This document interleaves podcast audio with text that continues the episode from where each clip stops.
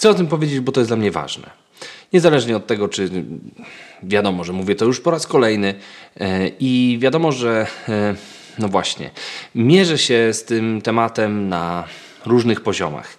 E, problem dotyczy tego, o czym mówiłem w zeszłym tygodniu, czyli jakiegoś takiego sposobu mierzenia edukacji.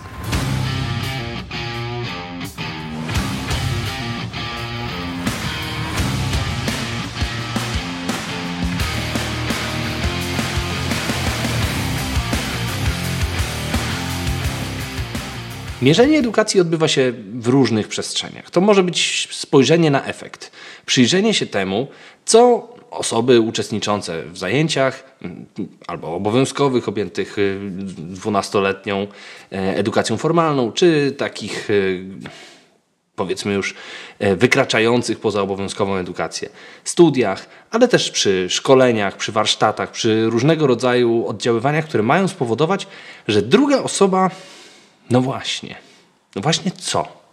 Czy nauczy się czegoś, czy wytworzy w sobie jakąś postawę, czy nabędzie umiejętność, czy w końcu y, dozna pewnego rodzaju kompleksowej wewnętrznej przemiany, y, którą trudno określić przy pomocy jednego parametru. Niezależnie od tego, e, którą z tych dróg wybieramy, mam szczere i głębokie wątpliwości co do tego, że po efektach ich poznacie. To znaczy, że e, wynik na zewnętrznym, wystandaryzowanym egzaminie e, nie chodzi mi tutaj tylko o maturę, chodzi mi na przykład o e, często sugerowane i zadawane po warsztatach testy post hoc, testy, które mają sprawdzać na przykład co było na wejściu, co jest na wyjściu. Wydaje mi się, że tego rodzaju narzędzia badają e, stan rzeczy, który nie do końca odzwierciedla to, o co w edukacji nam chodzi. Bo mm, wydaje mi się, dla mnie, dla mnie naiwnym byłoby przekonanie, że e, zmierzenie tego, co oni wiedzą na końcu, e, świadczy o tym, co ja robię. Dlaczego? Dlatego, że to, co ja robię, to jest proces. To jest to, co dzieje się w sali od początku semestru do końca, ale też jaką funkcję pełni to, co robię w sali e, w jednym semestrze dla e, całego hmm, studiowania. To jest dla mnie istotne, dlatego że e, ten proces to jest coś, co bardzo często pojawia się w dyskusjach na temat tego, w jaki sposób studiować psychologię. Czy można sobie pójść na 3,5-letnie studia dla magistrów, czy można zrobić ją dwustopniowo. Moje stanowisko mówiące o tym, że to zawsze musi być jednolite, pięcioletnie przedsięwzięcie zakończone e, naukową pracą empiryczną, najlepiej badawczą, e, to moje stanowisko gdzieś tam wisi i nie do końca się z niego tłumaczę. A dzisiaj chciałbym spróbować w kontekście oceniania edukacji, powiedzieć, dlaczego to jest dla mnie ważne i powiedzieć, dlaczego tak trudno jest to e, mierzyć, albo dlaczego metody do pomiaru edukacji, które stosujemy teraz, nie przystają do tego problemu. Otóż, jedną z najważniejszych rzeczy, które robimy podczas uczenia się, Mówię o tym na przykładzie psychologii, bo to jest to, czego uczę, natomiast mam głębokie przekonanie, że tak jest wszędzie, niezależnie od przedmiotu. Nabywanie wiedzy jest zjawiskiem tożsamościowym. To już nie chodzi o to, że człowiek po pięciu latach wie więcej, tylko po pięciu latach to już nie jest ten człowiek, który przyszedł na początku. Ta zmiana dotyczy właśnie wiedzy, ale postaw, umiejętności, e, pewnej wrażliwości etycznej, której bez wiedzy i postaw nie można mieć, e, pewnej e, zdolności do krytycznego patrzenia na rzeczywistość, której nie można mieć bez wiedzy, umiejętności, etycznego podejścia. I w końcu jedna z ważniejszych rzeczy, które obserwuję, że są gigantycznym trudem dla współczesnych młodych psychologów umiejętność milczenia, umiejętność słuchania w milczeniu. Umiejętność przyglądania się e, dyskursowi społecznemu, umiejętność słuchania konkretnej osoby, która do nas mówi. Ta umiejętność tej e, zawodowej ogłady nie może powstać w 3 lata. Nie może powstać w 3 lata dlatego, że jednym z ważniejszych mechanizmów, który uruchamia się wtedy, kiedy wiedza jest skutecznie przekazywana, to jest takie przekonanie, że ja wiem. To jedno z ważniejszych przekonań. To przekonanie świadczy o tym, że edukacja się odbyła, bo ja coś wiem. Natomiast umiejętność wiedzenia i jednocześnie niemówienia, słuchania, dopytywania, pogłębiania wymaga tego, żeby w tej wiedzy być. Jedną z najbardziej niebezpiecznych rzeczy, które widzę w uczeniu psychologii i w ogóle w uczeniu, to takie przekonanie, że ktoś przyszedł tylko i wyłącznie potwierdzić swoje kompetencje. Że potrzebuje kwalifikacji, a kompetencje już ma. To jest jedna z najtrudniejszych sytuacji, bo tam najwięcej pracy trzeba włożyć w to, żeby zaszedł proces. Proces y, budowania pewnej intelektualnej. Y, hmm. Jak mówię o głady, to nie mam na myśli posłuszeństwa i y, milczenia w każdej sytuacji. Umiejętność analizowania i umiejętność słyszenia swoich myśli bez konieczności wypowiadania ich. To o to mi chodzi. E, to rzecz, która przydaje się w IT, to jest rzecz, która przydaje się w fizyce, to jest rzecz, która przydaje się wszędzie tam, gdzie stajemy przed problemami, których rozwiązania nie są natychmiastowe i oczywiste. Tam, gdzie konieczna jest refleksja.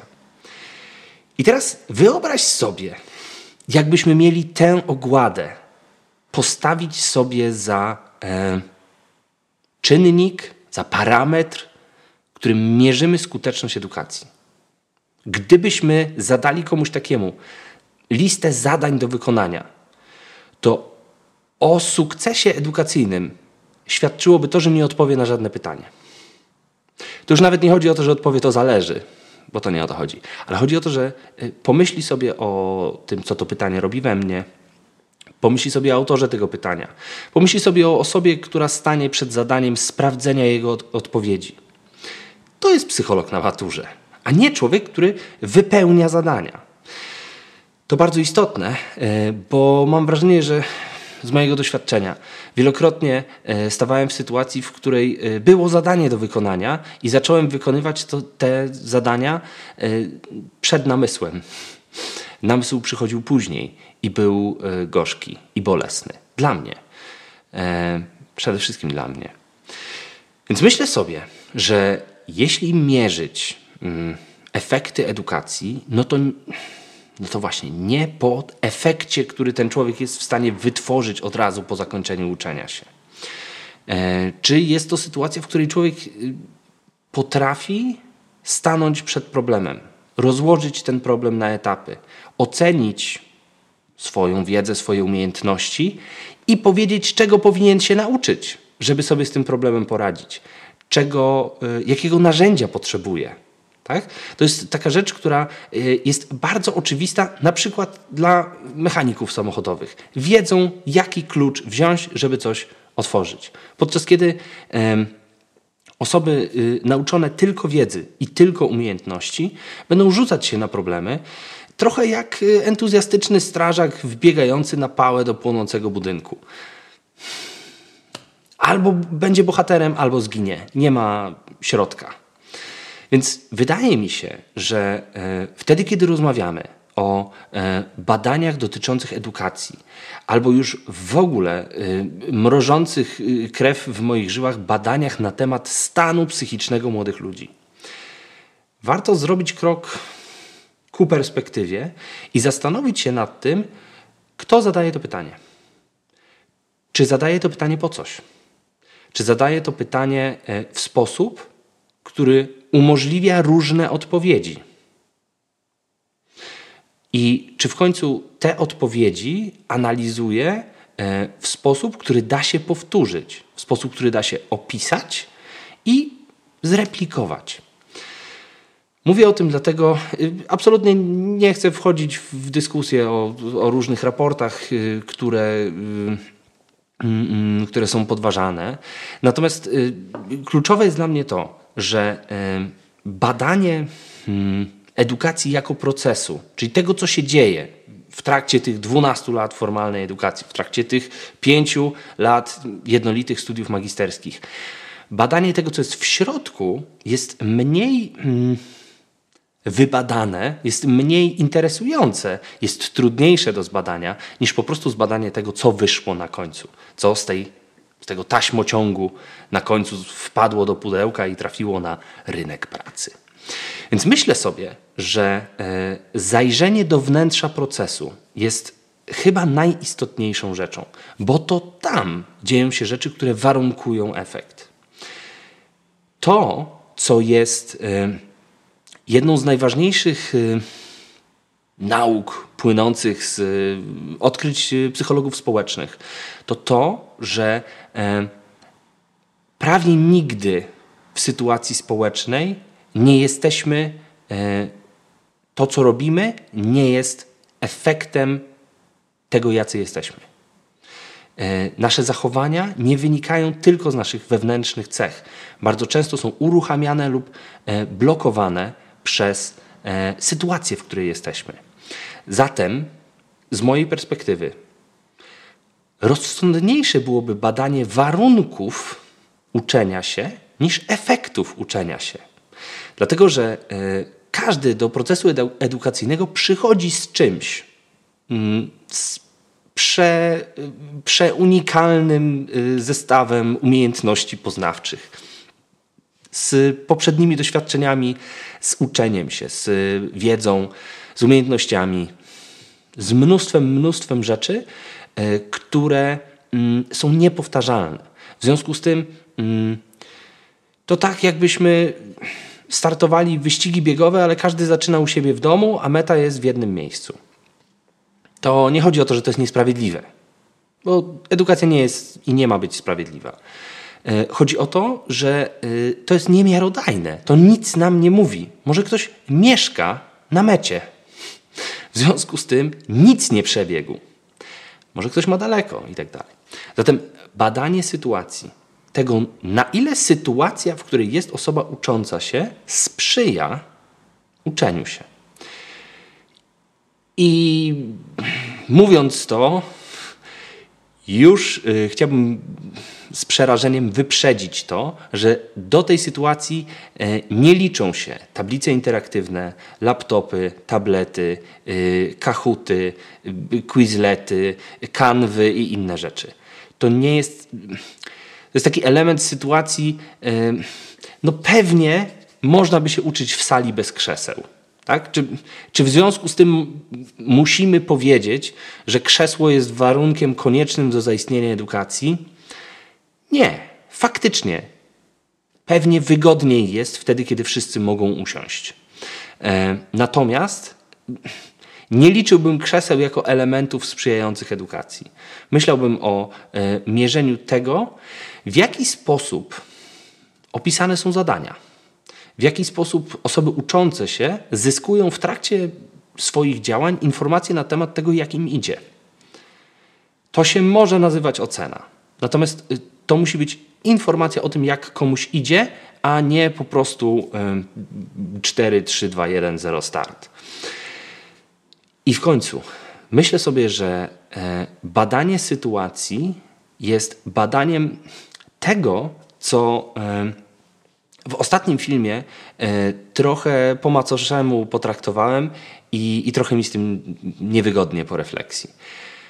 Bo Badanie fokusowe, przeprowadzone przez kogoś, kto przyjdzie z zewnątrz, porozmawia z osobami, które są w, w systemie klasowym, grupowym itd. Tak I porozmawianie z nimi o tym, jak im jest, powie nam o edukacji dużo więcej niż średnia ocen klasy i frekwencja. Myślę sobie, że y, bardzo istotne jest to, żeby to był ktoś z zewnątrz. Ktoś, kto jeszcze do tego nie jest obarczony koniecznością badań nomotetycznych. To znaczy, żeby nie musiał odkrywając czegoś w klasie A, wnioskować na tej podstawie o klasie B i C i D i F i BL i tak dalej. Więc y, kluczowe jest dla mnie to, żeby patrzeć na badania edukacji jak na zjawiskach, które są nieporównywalne ze sobą. To znaczy to, co jest specyficzne i skuteczne w jednej klasie, nie musi być specyficznie skuteczne dla innych klas. Może być podstawą do rozmowy. Może być świetną podstawą do rozmowy. Natomiast nie może być zgeneralizowane, dlatego że edukacja w Polsce nie jest taka sama. Nie jest taka sama wszędzie. Jest ta sama podstawa programowa, całkiem sensownie napisana i całkiem y, funkcjonalnie skonstruowana. Natomiast wszędzie będzie inna. To jedno z ważniejszych doświadczeń, których, y, które miałem okazję przeżyć, będąc w trakcie uczenia się w innej szkole. Zobaczyć, jak to się robi gdzie indziej. I to, co mnie poruszyło, to nie było to, że oni się uczą innych rzeczy, bo faktycznie uczyli się innych rzeczy, mieli inną podstawę programową, bo byli w innym kraju. Nieważne. Natomiast to, co mnie uderzyło, to okoliczności. To dyrektor witający wchodzących do szkoły wszystkich. To yy, gigantyczna stołówka. To yy, boisko, które jest yy, no, cały czas w użytku. I tak dalej, i tak dalej. Zatem warun był inny. I chodzi o to, że badanie tych warunków e, jest rzeczą, która mm, wydaje mi się, że zbliży nas bardziej do realnego obrazu edukacji niż badanie efektów i sprawdzanie deklaratywnie, czy e, ktoś e, potrafi radzić sobie z emocjami, miewa myśli takie czy inne. To, to nie o to chodzi. Zapytanie kogoś, jak się czujesz, wcale nie da nam odpowiedzi mówiącej o tym, jak ta osoba się czuje. To nam powie o tym, jak ta osoba w tej sytuacji odpowie na, sytuac- na pytanie, jak się czujesz. Ale dla mnie istotniejsze jest to, jaka jest ta sytuacja. To wydaje mi się, że przeniesie ciężar e, mówienia edukacji z ucznia i jego efektu na osobę uczącą i jej warsztat. I to spowoduje, że będzie można dostrzec różnorodność. A z tego bogactwa różnorodności wyciągać wnioski nie dla wszystkich, tylko jeżeli to będzie dostępne w dyskursie, e, jeżeli będzie można o tym czytać, słuchać, rozmawiać, to będzie to źródłem realnego, realnych nowych pomysłów, które osoby uczące, wchodzące na przykład e, do, do zawodu będą mogły stosować. To są rzeczy, które osoby uczące długo będą mogły obserwować, oceniać, e, wartościować i również przyjmować jako e, nowe spojrzenie i wprowadzać do, do swoich klas. E, Wydaje mi się na koniec całej tej, tej refleksji, że y, psycholog społeczny mówiący o tym, że y, trzeba korzystać z odkryć psychologii społecznej, jest chyba najmniej wiarygodną osobą do, do stawiania takich tez. Natomiast mam nadzieję, że tego rodzaju hmm, inna perspektywa, inna do tej, którą, które słyszę w, w różnych debatach, rozmowach, kłótniach, i tak dalej, że ta perspektywa może dać y, trochę ulgi i y, trochę, mm, trochę takich rzeczy, na które patrząc można zobaczyć, co można z nimi zrobić. Bo z ludźmi, którzy zdali maturę, już nic nie zrobimy. Albo ktoś inny będzie musiał coś z nimi robić. A na podstawie wyniku matury hmm, może ich najwyżej zrekrutować. Wyzwanie rozwoju.